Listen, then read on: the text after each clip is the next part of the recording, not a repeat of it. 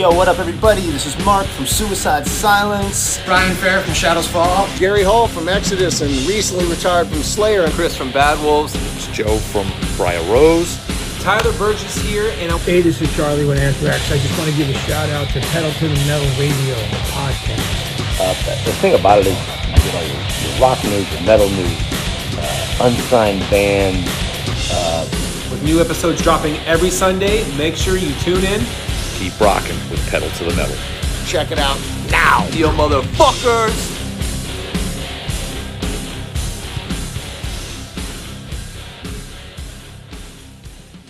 All right, welcome everybody to another exciting edition of Pedal to the Metal Radio, the podcast. I'm your host, Eddie Monster here, and I want to apologize to all you guys for not having a show last week. I wasn't feeling very well. That whole weekend was kind of a crapshoot, to say the least, and then the week we didn't have a Monster House Records Club, trying to get over a sinus infection that I knew I had, and I waited too long to get it looked at.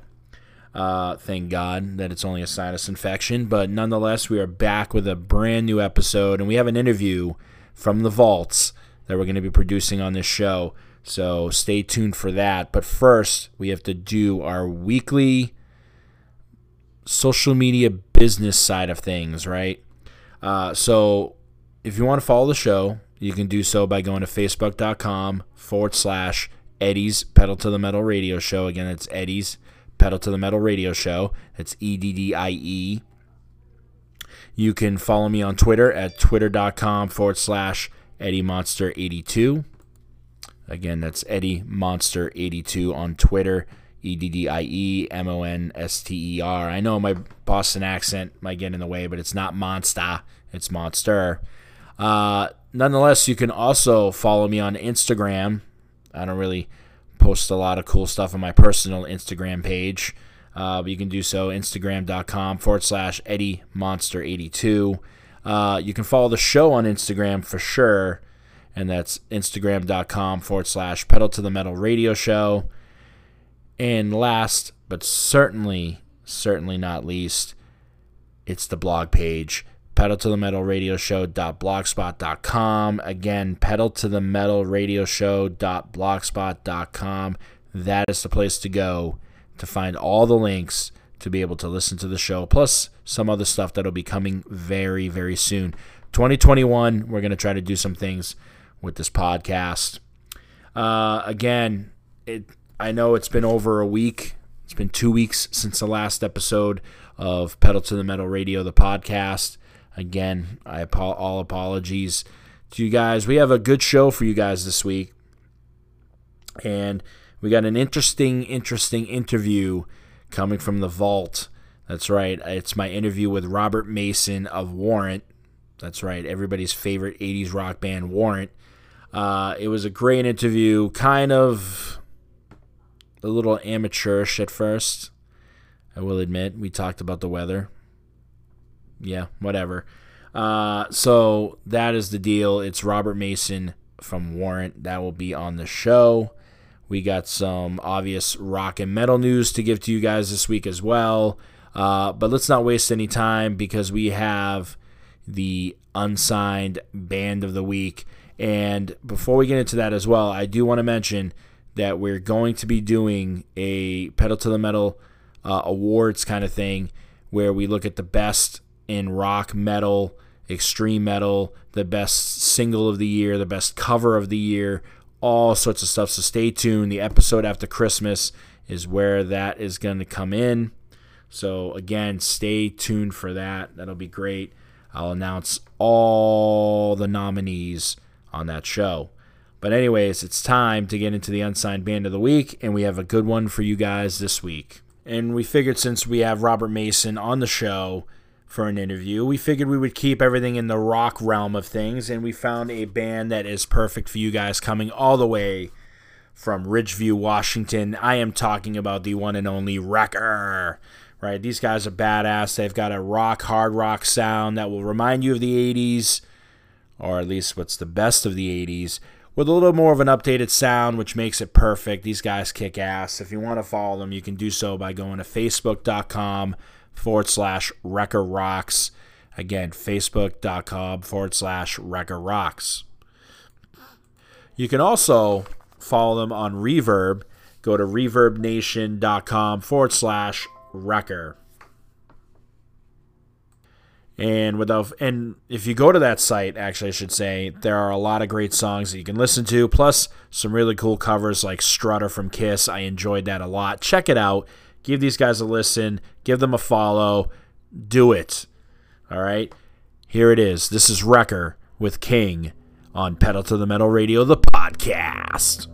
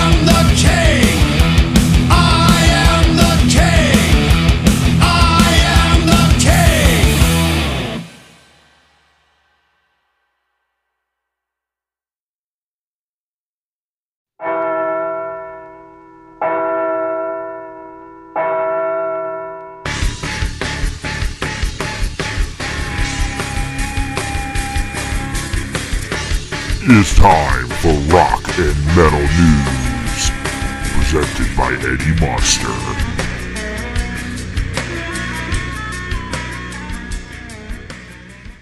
All right, as promised, I've got some rock and metal news for you guys this week, and we've got some interesting stories to look at. And one is one that I'm not so sure I really wanted to comment on, to be perfectly honest. Because I don't know the full story, and you know me, I don't like to talk about anything unless I have the full story. But apparently Tommy Vext, everybody knows from Bad Wolves, was accused by his, I don't know if it's his ex or his current girlfriend, I'm not really sure. But apparently he was accused of assaulting his former girlfriend, fitness model, and personal trainer, Whitney Johns, of assault. Apparently, she said that he had hit her badly, that she basically bled. I don't know why I couldn't say that. And it even choked her out and various other things. So this sounds like an MMA kind of relationship here, because you see this story being told plenty of times in MMA nightmare stories that you hear, like what happened to that porn star when she got choked out and beaten almost to death by Warhammer. That was some serious shit. And apparently, you know, there's things that, you know, he's being accused of, but he's saying basically that it's an extortion attempt, is what Tommy Vext has responded with. So Tommy was on a podcast, and this is what he had to say. He goes, "This is a good example of cancel culture. I'm currently, like many of my friends who are professionals and public figures, are wealthy. I'm currently engaged in an attempted Me Too, #MeToo campaign, and I've been going through an extortion attempt for 10 months. I dated a girl. I didn't know a lot of things about her. She had a history of doing certain things." He goes on to say, "You know, she was not well. She was physically violent, and our relationship was toxic. And I was like, see you later. And this actually happened. Our breakup happened on the heels of a girlfriend of mine was murdered by her ex-boyfriend." So crazy. He says, "So my friend Amy, Nicole Harwick, she was a doctor. She had a stalker. She dated this guy. Amy and I were friends for 14 years. And you know, they had a toxic relationship. She broke up with him, had to get a restraining orders, moved on, and he found out where she lived 9 years later and then murdered her on Valentine's Day." So we've heard that story plenty of times. It's crazy. This world is full of crazy nutbags. But again, we'll have to hear more about the story to figure out how much of it is actually true and who's telling the truth and so on and so forth, as far as Tommy Vext and his ex, Whitney Johns. We'll have to keep reading this. If you want to listen to Tommy Vext, check out the Tinfoil Show, where he denies the allegations. You can listen to it yourself. All that great stuff. So moving on. If you were never sick of Creed's Scott Stapp before for his over-the-top singing style, maybe you won't get sick of him here, because apparently Scott Stapp is going to be playing Frank Sinatra in a Ronald Reagan biopic. Yeah, so the biopic is being called Reagan, which is being directed by Sean McNamara, and apparently it's going to be starring Penelope Ann Miller as Nancy Reagan, Mina Savari as Jane Wyman, Kevin Dillon as Jack Warner, and John Voight as a KGB agent. Stapp told Billboard, "Sinatra in performance mode was an exercise in restraint. He had the steely, stylish swagger, and his sheer presence commanded a room. I was excited to join the cast and blown away by the onset attention to detail, style, and overall production." So it's just a drama based on the life of Ronald Reagan, from his childhood all the way to his time in the Oval Office. Are you gonna watch it? I'll probably, you know what? I'm probably gonna check this out because I'm a nut for movies that are based on true stories. I love them just as much as I love horror movies. I love things that are true. What can I say? Megadeth bassist Dave Ellefson was in the news, and he talked about the first time Dave Mustaine listened to Kill 'Em All, and what started as this battle. And basically, to sum it up, Dave is basically very overprotective of his riffs, right? He wrote them. Everything about them is a part of the song, whether it's the guitar solo, it's part of the notes. And that apparently is what drove him nuts, is that Kirk Hammett played his solos on the record, and what was on the No Life Till Leather demo was never used. And apparently that drove him crazy. That was the inspiration. That is also why there's never been a reissue of the No Life Till Leather demo, because Dave Mustaine has been blocking that apparently, and that's according to Dave Ellefson. If you want to listen to that, you can listen to Rob Flynn's new podcast, No Fucking Regrets with Rob Flynn. Check it out. You can listen to that whole interview. And other exciting news. So apparently Ozzy is doing another record, right? Ozzy's got another record, and it once again features Red Hot Chili Peppers drummer Chad Smith, but it also, this time, features Metallica bassist Robert Trujillo and Foo Fighters drummer Taylor Hawkins. So apparently, how this is going to work is, think of it like side A and side B, right? Side A is going to be Chad Smith on drums. Side B will be Taylor Hawkins. I think that's pretty fucking badass, let me tell you. I'm excited for that. I think Taylor Hawkins is amazing. Throwing him in there is going to definitely bring something to the table. And here's what Andrew Watt said. So Watt is once again producing the record. He says, there's a bunch of people involved. I can't say for sure until the end, but I started doing a bunch of basic tracks with Chad and Robert Trujillo, who used to play in Ozzy's band. And Taylor Hawkins also came in and played a bunch on the record as well, which adds a different flair. It kind of harkened back to Ozzy's 80s era in a great way. And I think it's so cool for a rock fan to be able to listen to half an album with Chad on drums, and then you flip it over and you get to hear Taylor Hawkins. That's what I was talking about to you guys just a minute ago.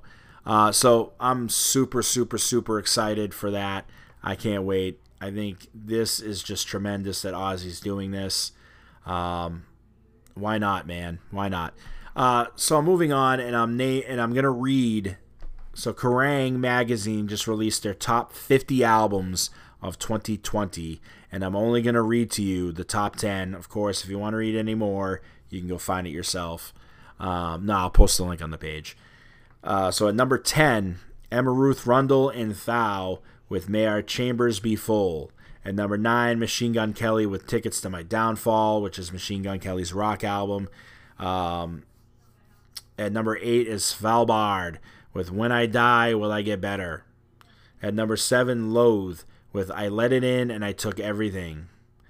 Number 6, Pearl Jam with Gigaton. At number 5, Enter Shikari with Nothing Is True and Everything Is Possible. Number 4, Ghostmain with Anti-Icon.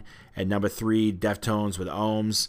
At number 2, Biffy Clyro with A Celebration of Endings. And at number 1, Code Orange with Underneath. So there you go. There's Kerrang's top 10 out of the 50.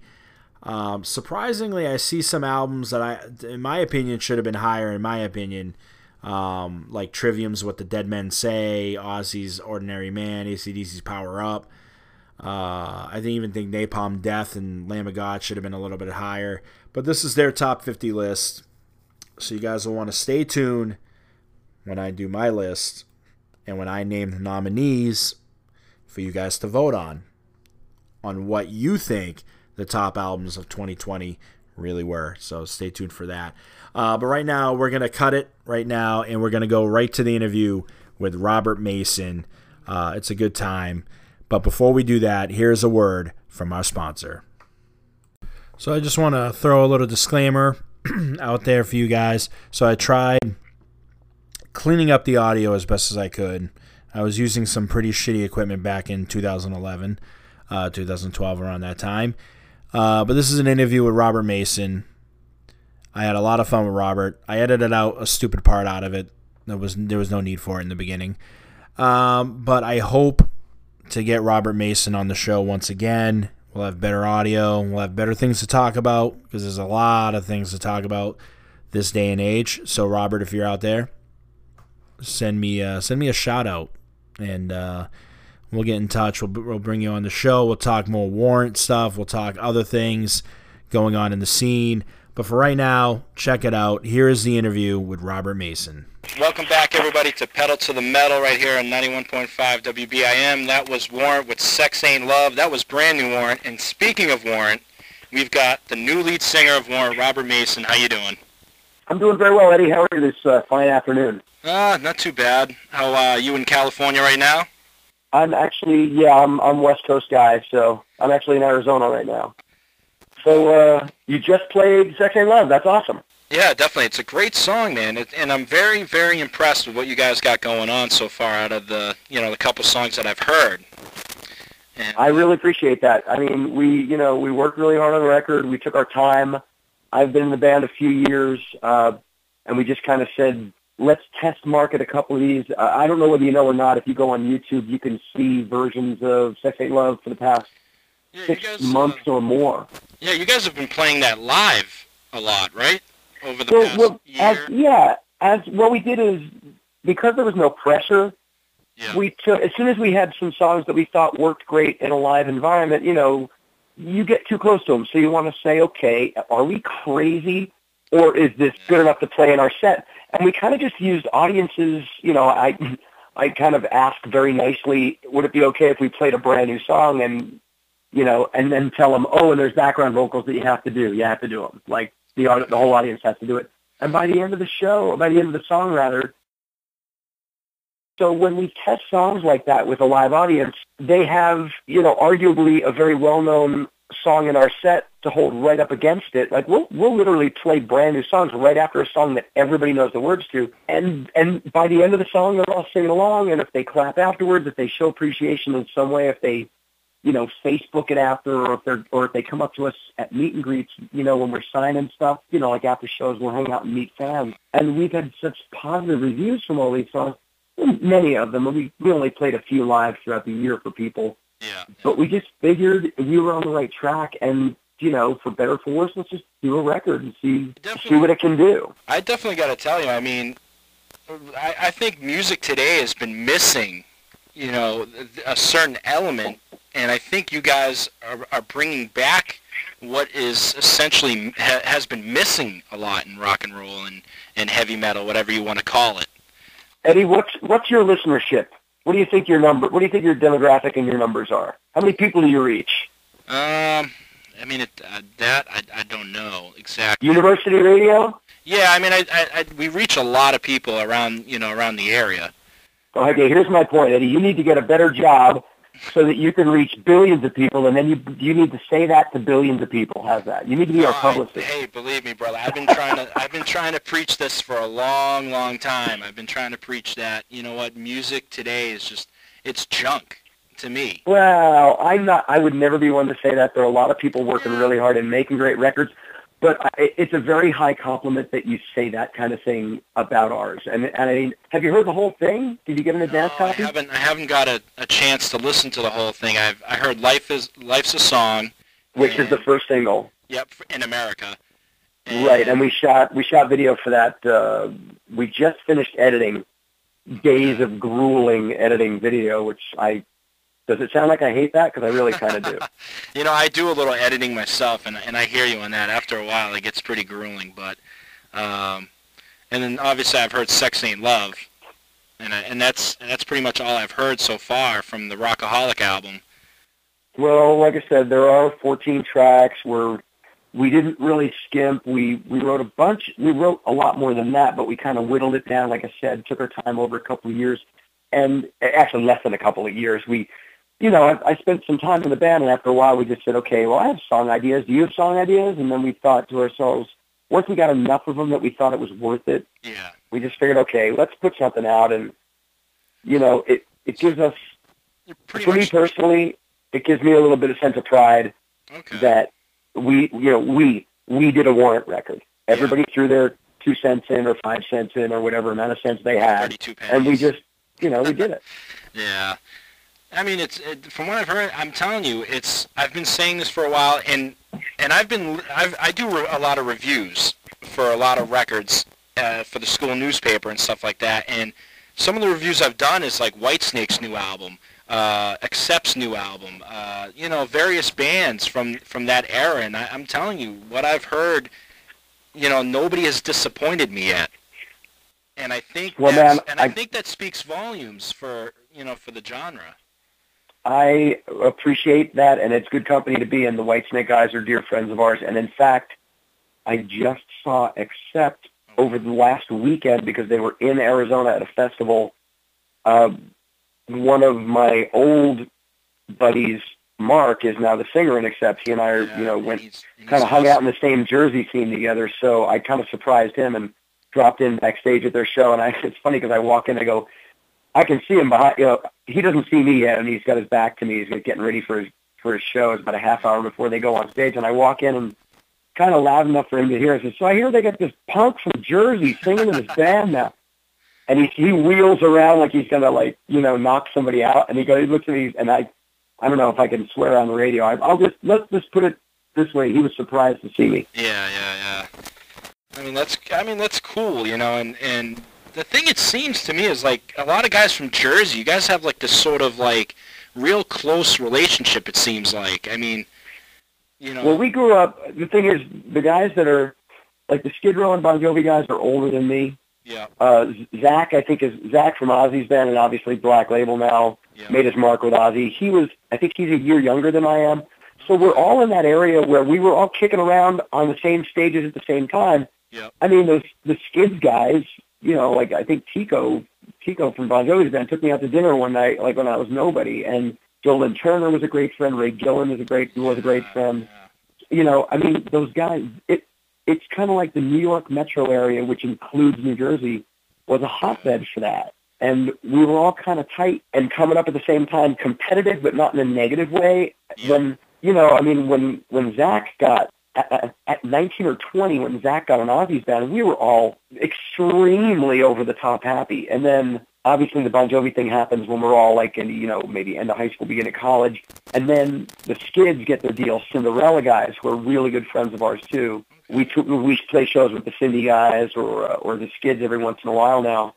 Yeah. And we just maintain those close relationships, you know. We're still friends to this day. Yeah, I mean, it sort of seems, I think, like, essentially every scene in every, you know, town or city, whatever, has that sort of, like, close-knit, you know, the guys are all, you know, trying to make it big and, sure, you know, and stuff like that. But, yeah, I mean, I know you guys, I interviewed D.K. Revell. I don't know if you know him from Jet Boy. You know what? I know of him, and I really don't know him.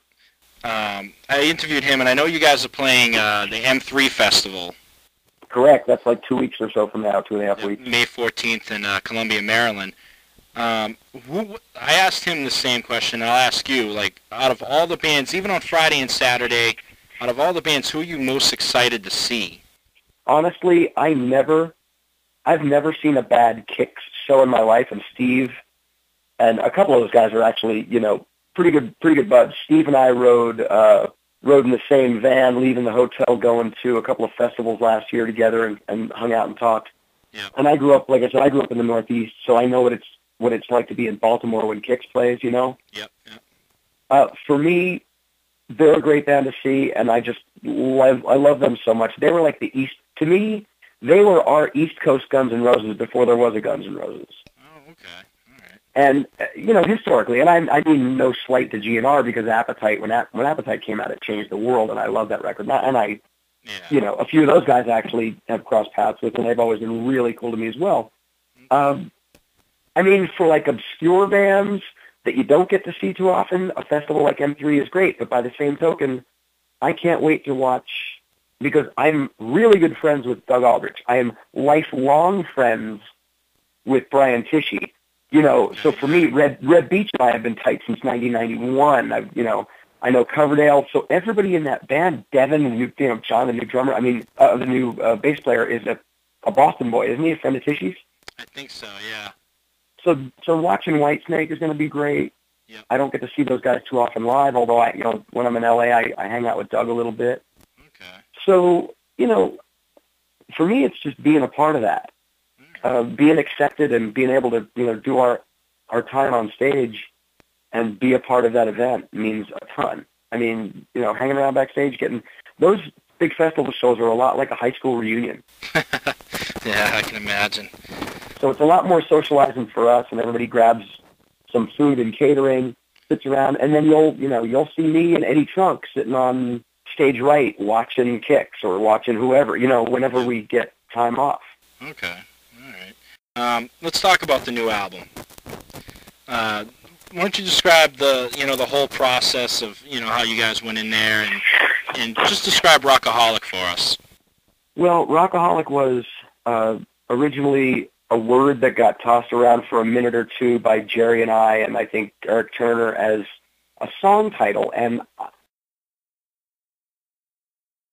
I think it was Innocence Gone or something like that, one of the songs on the record. And as I rewrote the lyrics, because Jerry, oftentimes the songwriting process, one guy will throw another guy a half-finished idea and say, here, you know, yeah, I'll say to Jerry, will say to me, okay, I got some lyrics, I got a melody, I got some chords, but I'm not a singer. You finish it and sing it. And then I'll, you know, and everybody's got home studios, or I would fly out to LA and work with Dixon and Turner a lot. Yeah. On germinated ideas. So we've got the shell of an idea or a framework, and then we fill in the blanks. And, you know, together, there were a half dozen examples where I brought a song to the band completely from my own twisted brain. And I think 4 of those are on the record. But Jerry will get something almost all the way done and then say, okay, Mace, I'm like I said, you need to make this your own. Plus, you tell me if anything sounds weird or awkward. And, you know, I make little corrections, sometimes a lot, sometimes not so many. So that's how our songwriting process goes. It comes from every different angle. And then there are times when, you know, I'd make frequent trips, believe me, between Phoenix and Burbank, the Southwest Airlines, all the gate agents and flight attendants know me on a first-name basis. Yeah. We'd get in rehearsal in Burbank or wherever and throw down for like a whole day or two, and that's when ideas would come out, and we would flesh things out together. You know, I'd bring a demo on my iPod, yep, play everybody an MP3 of what came out of my head in my own studio, but that's me playing guitars, that's a drum machine, it's me playing bass. And then we let it become a Warrant song, because I don't play guitar like Joey and Eric do. I certainly can't play bass like Jerry Dixon. I mean, and I'm no drummer. Yeah. So, but I have ideas about what I want. Everybody, you know, everybody's done this for long enough time to have an idea of what they want. But at the end of the day, we want to make it a Warrant record. It's not about any individual guy. It's about the sum of the parts. Yeah. And that's how songs come together. We once we had enough of them, we got an old acquaintance of mine, Keith Olson, who is a legendary producer. We got him on board. We got Frontiers Records on board. And once everybody got a schedule together, we just made it in pretty quick order. I mean, just a few weeks, and we had basic tracks done after pre-production. Keith Olson is an amazing production mind. He's done so, I mean, Google Keith Olson. Enough said. You know, anybody with the Internet can find out damn near anything these days, and yeah, you want to learn a lot about the record industry, hang out with a guy like Keith Olson for a few days. Now, I made my Lynch Mob record with him. I had worked with him on countless other records, doing sessions, singing background vocals. So I've known Keith since 1991. And when it came time to pick a producer, he was my choice because I hadn't worked with him in a few years, and he's so legendary. And he's just got an insight. He doesn't change the core of your song, but he adds or subtracts something that makes it genius. And not that our songs are genius, but he is. And he's a musical, just font of musical knowledge. He makes everything better that he touches. And he did that for our songs. And then a guy named Pat Reagan mixed them. Pat's got an amazing set of ears. He's an L.A. guy. He knew the Warrant guys. So it was kind of like, hey, I know a guy who can do this. I know a guy who can do this. And Frontiers Records has been great to us. So we're just hoping we bring it to people and they'll embrace it. I mean, I'd like people to really take strong listen to the whole record, or just go to iTunes and download samples. I mean, you know, I know how technology works these days. If you buy a If you buy a physical CD, though, you get great packaging. We've got funny pictures. I live for liner notes. Like, I'm a student of musical history. Me too, believe me. Through the liner notes of other people's records. Yeah. So we tried to, the Rockaholic theme was kind of tongue-in-cheek, but it's also, one of the addictions you're allowed to have, and you don't have to go rehab for it. Yeah, exactly. All right. Well, I don't know. That was a pretty long answer. Was that cool? No, that was cool. But all right, the record comes out May 17th. Correct? Correct. Okay. And let's check out the new song, Life's a Song. Life's a Song is the single and video that should be hitting YouTube really soon. Okay. All right. Well, we'll be back in a little while. Let's check out the song. I want to thank you, Robert, for coming on. I appreciate it. Anybody can check out warrantrocks.com. From there, they can get to every other social networking medium. And, come out and see a live show. Get off the couch. Watch a live rock band. All right. I hope they follow your advice there, because, rock scene needs the support. That's all I can say. Well, there are still people that support it, and we're very thankful. We really do have great fans, and I just want everybody to give this record a shot and really enjoy it the way we do.